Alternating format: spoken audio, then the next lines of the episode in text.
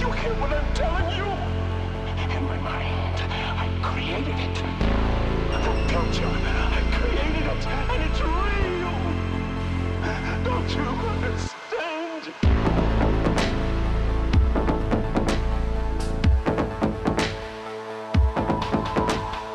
Welcome to Struggle Session. I am your host, Leslie Lee III. As always, I'm joined by my co-host, Jack Allison.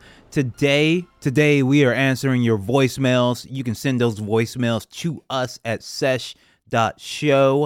Be sure to like and subscribe. Hit us up on patreon.com slash struggle session or sesh.plus or strugglesession.substack.com. $5 a month gets you all our episodes commercial free and a bunch of bonus episodes, including one where we're talking about Alan Moore's Twilight of the Superheroes with your boy Aaron from Trillbillies. That's coming up this weekend.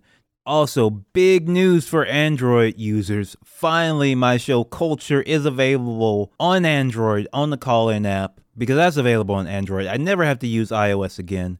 You can find the show, get the call in app on the App Store, on the Google Play Store, or or just go to 1-900-culture.com. That'll take you right to the page. You'll hear all the episodes. That's where you can talk to me live. But now let's get into these voicemails. This one is from Adam, and it's about our Kingdom Come episode. All right. From Maryland here. Just wanted to give you a shout out for your Kingdom Come episode. One of the most awesome uh, comics ever. I just want to also give a shout out to DC Direct. They have a great line of Kingdom Come action figures. They are really reminiscent of the Justice Society of America and the Alex Ross Justice figures. So you guys should check those out if you're toy collectors. Take care, guys. Be safe.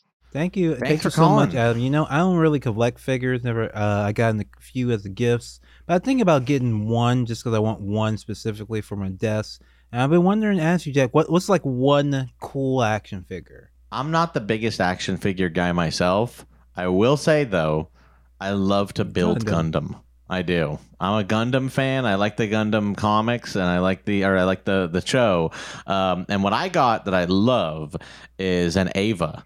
I got an Hmm. Eva Unit One, and there's something really appealing. It's like next level Legos or something. but I kind of agree with you that I've like, I get the appeal of action figures, and even looking at these DC Direct, you know, Kingdom Come figures, I'm like, they are pretty cool looking. But I don't know. I just for some reason, I don't know. Maybe I just maybe I'm just not that into interior design or something. you know, like I just don't ever really think about how to design my office in the first place. So like I just don't really I don't know. I've never really like done done action figures. And in some ways I thank God for that because I I do feel like I'd be one of these people who need to fucking get every single one and I'd have too too many of them and shit like that, but it's just the talents have never gotten in me uh, for action figures, really.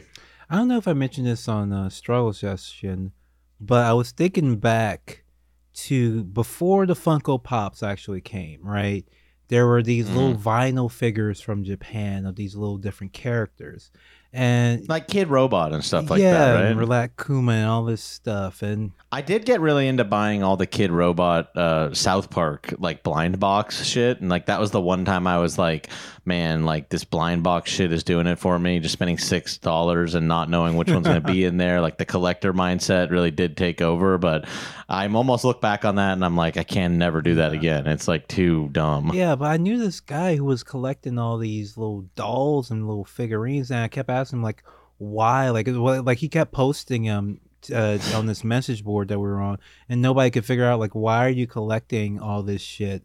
And then like they made them all be like superheroes and characters from TV shows, and it's like now everybody has a fucking Funko Pop now. I know, and I also I go to comic book stores now, and I'm like, man, it's like comic book stores are now like sixty percent Funko Pops. Like it's GameStop too, actually. Like they don't. They don't have space for fucking like graphic novels anymore because they have to have walls and walls of like completely identical characters that are just like painted slightly differently. I don't get it. If that's your thing, that's your thing. I buy plenty of stupid fucking shit, so I'm not judging it or anything like that. But I don't understand Funko. I understand action figures, and like I've seen people with action figure collections, and I can look at action figures and be like, "Damn, that's cool." But Funko, just I don't you know fucking thing get is, it. I don't uh, I, it. for because just because of my search history, I always get like updates on these figures that come out. I never buy them, but I always take a look. I'm like, oh, toy technology has gotten pretty good since I was. They look like, sick, and a lot of that, a lot of that comes from uh, from Todd McFarlane, Todd. who basically stopped making comics and instead decided to just hand to like you know very make detailed craftings of like Bill and Ted action figures and shit like that. All right, on to our next voicemail. This is Tony Blanco. Uh, this is Tony Blanco, uh, also talking about comic books. All right, much has been made of Alex Ross and his like crazy rendered from photographs airbrushed paintings that look like human beings stuck in these like poses but you know you get a real sense of what this shit would look like in a real Hollywood blockbuster kind of before the Marvel movies and everything else really made that possible. I would like to shout out Mark Waid. If you compare Mark Waid, he's kind of the original comic book nerd, figures out a way to nicely distill everything about a character and just turn it into something that approximates it in a good way.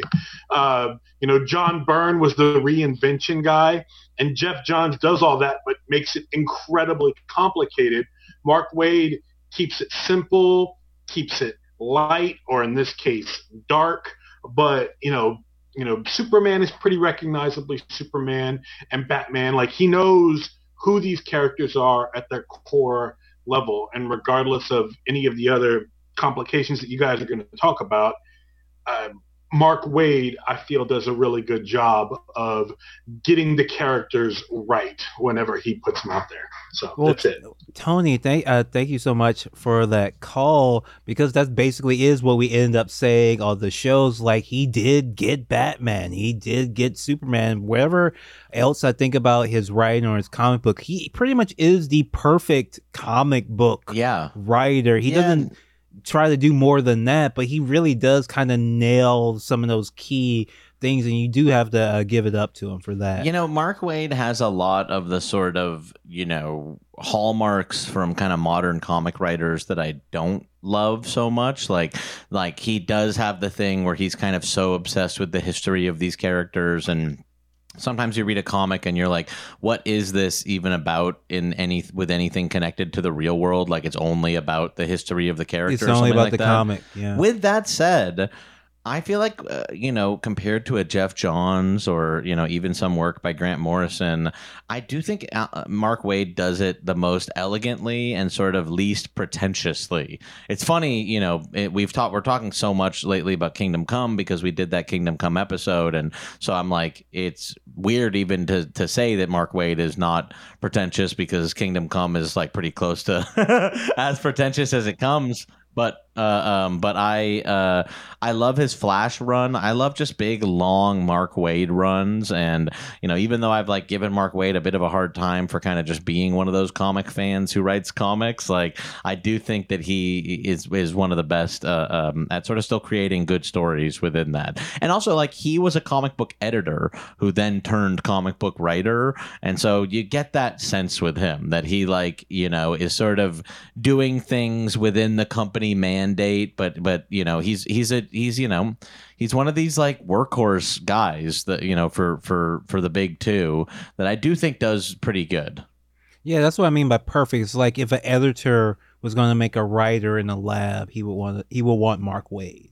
yes that's right that's right and basically like that's what mark waid did to himself it's like he Yeah. was an editor and he's like what would i want a writer to be like if i like if if i could come up with a writer maybe uh, let me i'll be that And next up, we have a call about our adaptations episode. Hey everyone, you all asked about uh, adaptations. I got to give a shout out to not just one of my favorite adaptations of all time, but one of my favorite movies, uh, Cloud Atlas. And like, I know all the bad shit about that movie. I know they did a yellow face. I'm not saying they didn't. I'm not saying that movie did do some shit it shouldn't have done. But like, I just, it's so, it's so, it's so weird. How can I not love it? I mean, I think the Wachowskis are like probably some of the greatest directors we've had in the past 10, 20 years. And then they took this book and they're like, let's make basically five different movies.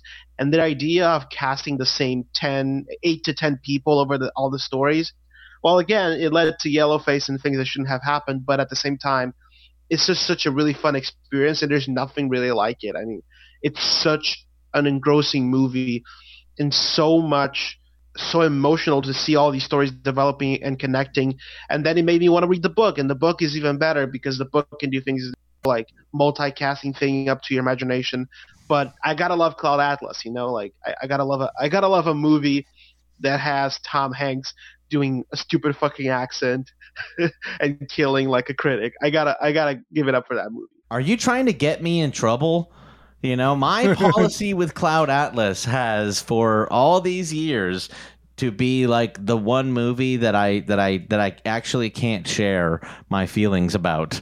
Um, I can't share how I feel about Cloud Atlas for the reasons that you said. Uh, that there's a lot, there are mistakes in Cloud Atlas. There are th- regrettable things that you know maybe aren't okay uh, and that we don't do anymore and stuff like that. But Well, we didn't do then either. It's kind of- I know, I know, I know. That's so why I can't share my opinion about Cloud Atlas. All right, next up we have another Wachowskis related question.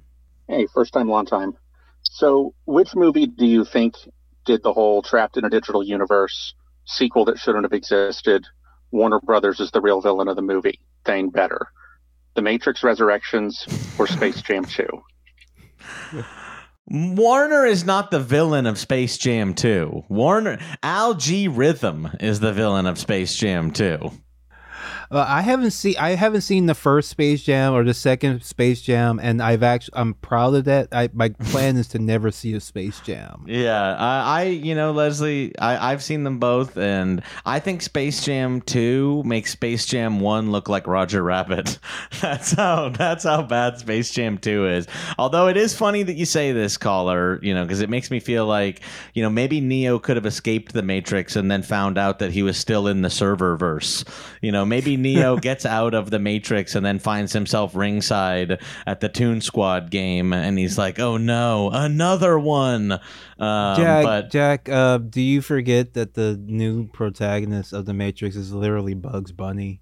I mean, and, and I quite love that actually. And there's a line in the movie. We missed saying this in the episode, but when Neo is waking up from they when they get him out of the Matrix again, Bugs literally says, "What's up, Doc?" When Neo is like waking up, she's talking to the doctor. She's like, "What's up, Doc?" Uh, which I love that. I, we I, we'll never see eye to eye on this new Matrix, and I think you're right about a lot of the stuff you said about it, and I think about a lot of that stuff. But I also love that movie so much. I mean, I'm, I don't love the movie movie of it. I do think you're right that it's a Christmas special and it doesn't look as good. And when I watch it, I'm like. Man, this is the series that built an entire highway to do an action sequence, and like we're just like in a coffee shop or whatever. But I think the script for Matrix Resurrections, you know, written by you know Lana and the Cloud Atlas guy, I think that script fucking kicks ass. I really do. Even if there are some COVID era, you know, issues with the actual uh, visual storytelling. You know, here's the thing. There's there's a lot of stuff suffering from COVID era. It's true. They need an I've asterisk. It all needs an asterisk. Yeah, and uh, I don't give any like breaks on it. I don't give a shit. Make it smaller. Switch it up. I don't care. Don't make it look bad. Don't I make give, it look I give breaks, and I especially give a break to the Matrix, and also I feel like.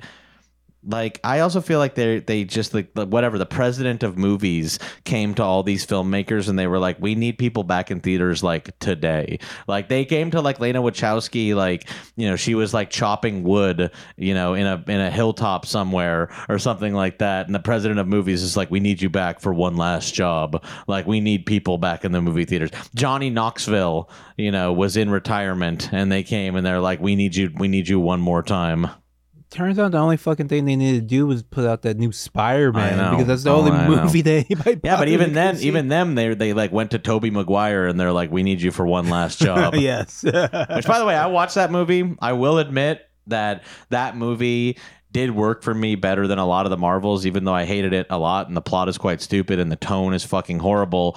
I do like Willem Dafoe Green Goblin, and I like Alfred Molina, you know, Doc Ock, and so it did hit some of those nostalgia buttons that I think other people get hit just from all the Marvel movies. But the thing I thought was most wild is like you're like two hours into this movie. First of all, it's just way too insanely long. And Tobey Maguire shows up, and you're like, wow, like that's how an actor is. Everyone's been talking so fast and Joss like for this entire movie, and this man shows up and they won't get a fast take out of him. He's like taking his time. He like moves his eyes and talks slow, and I'm like, wow, what a breath of fucking fresh That's air. so Like, funny. I can see it. I can see it. All right. Next up, we have friend of the show and upcoming guest, Alex Worldwide Keller, mm, with a theory he wanted to drop on us. oh boy, it's a long one too. It's your boy, BOI, emphasis on by Alex, worldwide That's right. And um, I don't know, Leslie uh, message or no, he fucking did a goddamn reply or something. I don't know. I'm drinking, I'm at the bar. And I'm telling people my very correct opinion that uh, Lana, Wachowski, Lana Wachowski, she uh, fucking basically the Matrix Resurrection is to the Disney Star Wars what Evangelion is to First Gundam. It's the perfected form. And uh, if you want to go point by fucking point Mm, by I point on this it. shit, I do. that. I I do. don't give a shit. Fucking because guess what? I'm fucking right. You look at fucking, you know, general governess, whatever the fuck, uh, Naomi, and you look at fucking General Organa. Uh, you look at how fucking Finn's evolution versus the new fucking Morpheus. As far as new Ah. Morpheus was Yeah. just an agent that fucking, you know, oh, oh my god, what the That's fuck? true. Oh, shit's different. Oh wait, this is who the fuck I am versus Finn, who like wakes, you know, is like, oh my god, I'm a fucking stormtrooper. This is fucked up. I'm a fucking sexless nerd. fucking Bugs Bunny, Poe, fucking Dameron, motherfucking on and on and on. Um, yeah, I'm sorry. And guess what? Anytime that the movie sucked, I mean, I know it's a self, you know, it's it's easy as hell to say, you know, well, of course it would suck, but that's what Lana said. She said, yeah, of course this would suck. Now, I have my complaints. Fucking, you know, the whole video conceit, video game conceit ran rang fucking false. Uh, because god damn it, it could have uh you know, they should have like just had some like Metal Gear fucking, you know, graphics over the fucking old cutscenes and Ah, then yeah, as, true, you know, actually, have a UI. who the fuck he was you know, then that could have been the 35 millimeter, which once again, showing in the same movie would have been a fucking mistake for anyone else. That's not what the fuck they were doing. They were saying, if and when this does suck, of course it fucking would, because that's what we're fucking getting, fucking humping the doorknob of fucking nostalgia. And that might seem cynical or whatever, but that's what the fuck she did. And uh God bless her for it because it was fucking great. Okay, and you look at fucking Rey and her whole, whole arc, where oh, you know, why is the force got to be so male? Well, why is the one got to be so fucking male? Fucking boom, love fucking wins. Fight for the things you love, not the things you hate. Fuck you. Love fucking wins. Fuck my fucking family. I'm getting together with fucking Neo, running goddamn wild. Anyway, yeah, feel free. I mean, what's Bugman got to say? I haven't heard anything from fucking Bugman. Wow. I got to say that about the fucking new Matrix, and I feel like it's because I've said anything that anyone could. But anyway, have a fabulous day. That's right. Awesome call, Alex. He'll be on the show very, very soon. Lots to digest. Lots to digest. A lot I agree with. A lot I, I deeply agree with, and and and really like a lot. You know, um, yeah. I, I, I, It that movie again. I've said I've said this. I don't think I said it on our episode, Leslie, but I feel like the thing that's close, what's cl- Matrix Resurrections is closest to, is like a South Park episode. It's like a joke. It's like actually got like a, a sort of jokey plot to it that I that I like, and you know, A robot chicken. yeah, like it's uh, like a parody. Matrix. Like it's a parody. It's a parody. I mean, of- yeah. That, I mean, that, I think that's basically I know you the same don't like thing I that, had. you know, uh, but- and I do like it. It's more like I, I'll accept that for coming to America too. I don't accept that for Matrix. I accept it for Matrix because it's you know they are actually you know doing it's it's it's such a it's such an insane thing that the actual director of an actually huge franchise returned to actually make a sequel parodying how they make sequels to giant franchises. Like I wouldn't have liked this if it was like the Lord and Miller 21 Jump Street, you know, different directors making a commentary. Like it works because it's Lana doing it. Like and and I don't know, I think it's great. The new Scream also while while I think a lot of the kills aren't quite as good, kind of does do a good job also commenting on, you know, this uh the new fucking world of sequel reboots and stuff like that, you know. I think that was wasn't that Scream two, and then Well, that's the thing, though, is that Scream 2 and 3 had rules that happen in sequels, but the rules have actually changed in the recent years. Like our new sequel reboots, the passing the torch bullshit, the, the Force Awakens of it all, the Ghostbusters of it all, the rules have changed. And so finally, Scream had new rules to comment on that I don't think they have like since like the 90s, pretty much. Oh, I would like a movie about like a serial killer who's like chopping up teenagers and the Well, I mean, come on. You have to buy it with Scream because Scream has always been that. Like Scream from the I beginning. think it just was better, so much better at the first two. Uh, Once it, once you got to three and four, four is just. I really, I really love the first two, but three and four and five. Once you lose, I mean, and you don't have Wes Craven anymore, so it's Five's like better than four. I think I think five accomplishes a lot better what some of the stuff like four set out to do. I think five I had a better time with them accomplishing some of that stuff. But you know, I also saw it in the theaters and I'm I'm I'm also being like probably a lot nicer to movies in the theaters because I'm just so fucking glad to be back in the theaters these days. All right. And next up, Dylan has a call about fandom. Hey, uh, Jack and Leslie, longtime listener, first time caller. You know, I have an online friend that actually worked on the initial production run of Justice League that eventually became the theatrical cut. And um, he also worked on another children's movie about a certain furry blue rodent.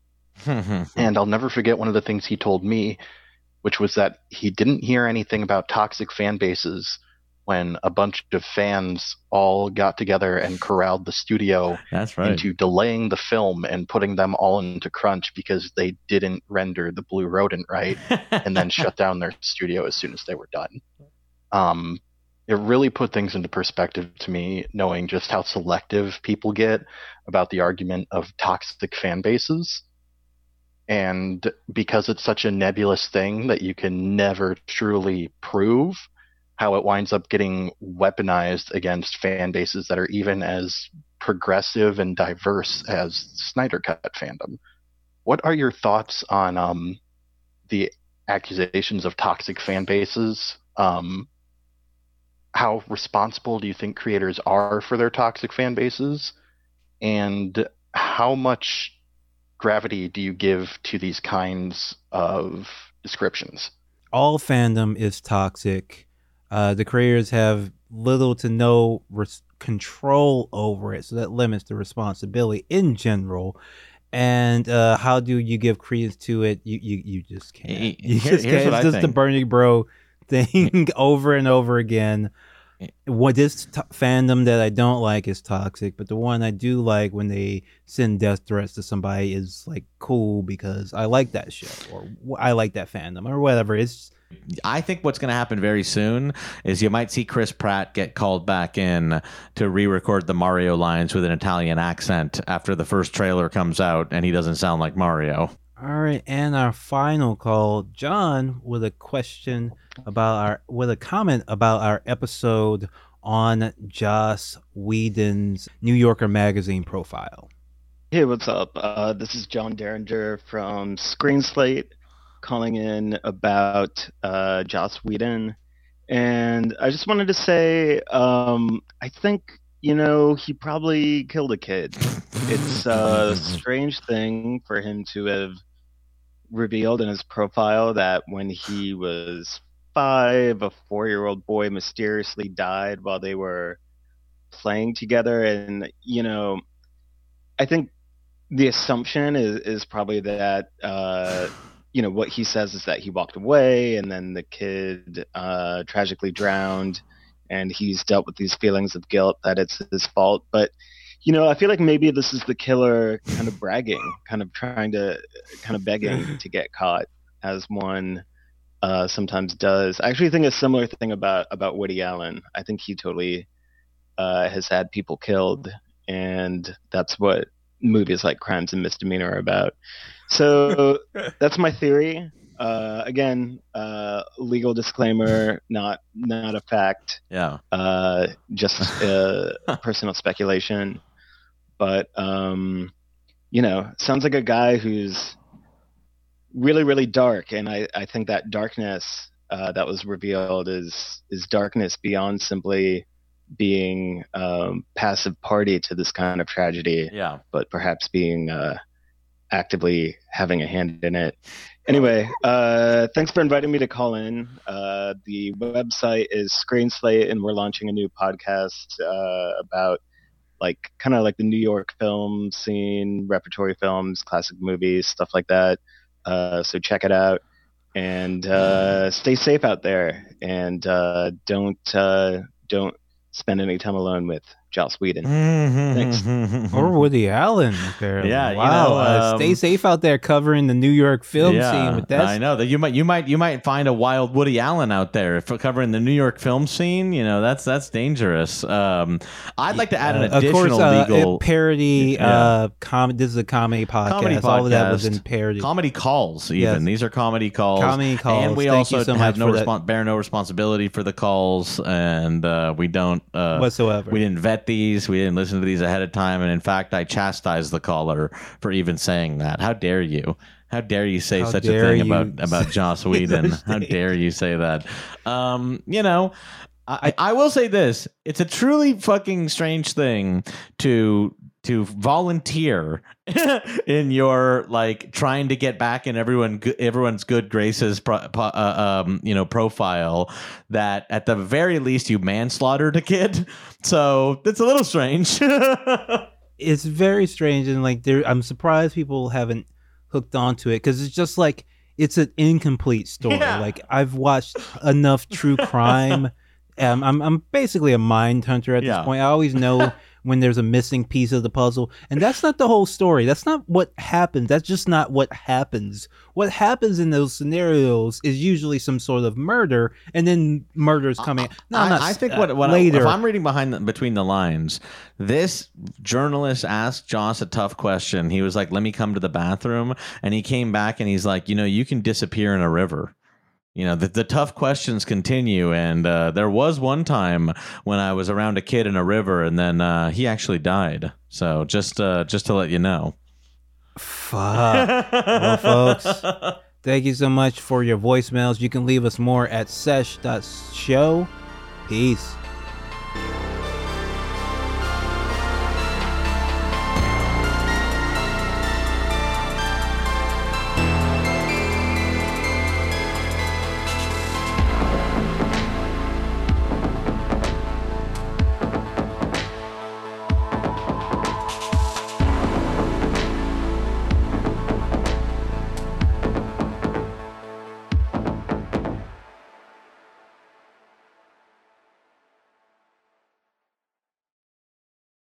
Like what you hear? Want to hear more? Check us out at patreon.com slash struggle session or sesh.plus or strugglesession.substack.com for all our public episodes, commercial free, as well as hundreds of bonus episodes. Thank you to all our listeners for holding us down five years strong.